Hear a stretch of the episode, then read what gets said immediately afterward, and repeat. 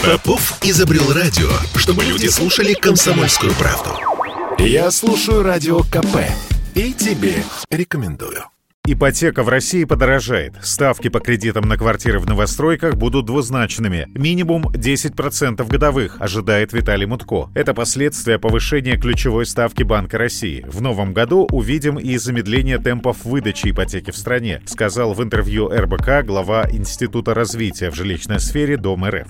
Нет сомнения в том, что ставки повысятся, отметила в разговоре с Радио ка пэ председатель Совета директоров компании «Бест Новострой» Ирина Доброхотова. Может быть, конечно, и двухзначные, скорее всего, да, одиннадцать-двенадцать процентов, но это уже не пугает, потому что инфляция в уровне инфляции все равно будет рост. Вот все говорили, что сентябрь, октябрь, ноябрь все снизится, а если мы посмотрим по Бинмэп, по аналитической платформе, да, в которой, как все в аптеке, один-два процента в месяц недвижимость росла, а уже у нас девять-десять процентов. Ну, будет расти один. И в год мы все равно увидим вот это, отыграем от пяти до девяти процентов, все равно уровень инфляции будет рост. Поэтому особо ничего страшного нет. У нас уже берут и под десять процентов, под одиннадцать процентов. В Сбербанке уже заявили, что ипотека на новостройки будет выше десяти процентов. С другой стороны, это не будет долгосрочный тренд. Все зависит от инфляции и уровня ключевой ставки. Сначала увидим определенное подорожание, после чего стабилизацию и постепенно движение вниз, заявил журналистам зампред правления банка Кирилл Царев. И с этим можно согласиться, говорит вице-президент Российской гильдии риэлторов Олег Самойлов. В интервью Радио ка пэ он дал несколько советов тем слушателям, которые собираются решать жилищный вопрос.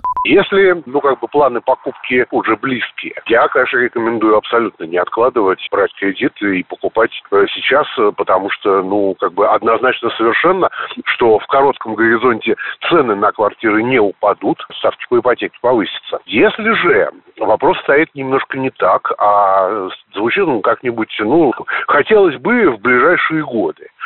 Вот тогда я, наверное, думаю, что целесообразно реализовать прямо противоположную стратегию, подождать. Через какое-то время неминуемо скажется на снижение активности рынка, ну, где-то приблизительно через полгодика есть вероятность того, что это может сказаться и на ценах в сторону их понижения.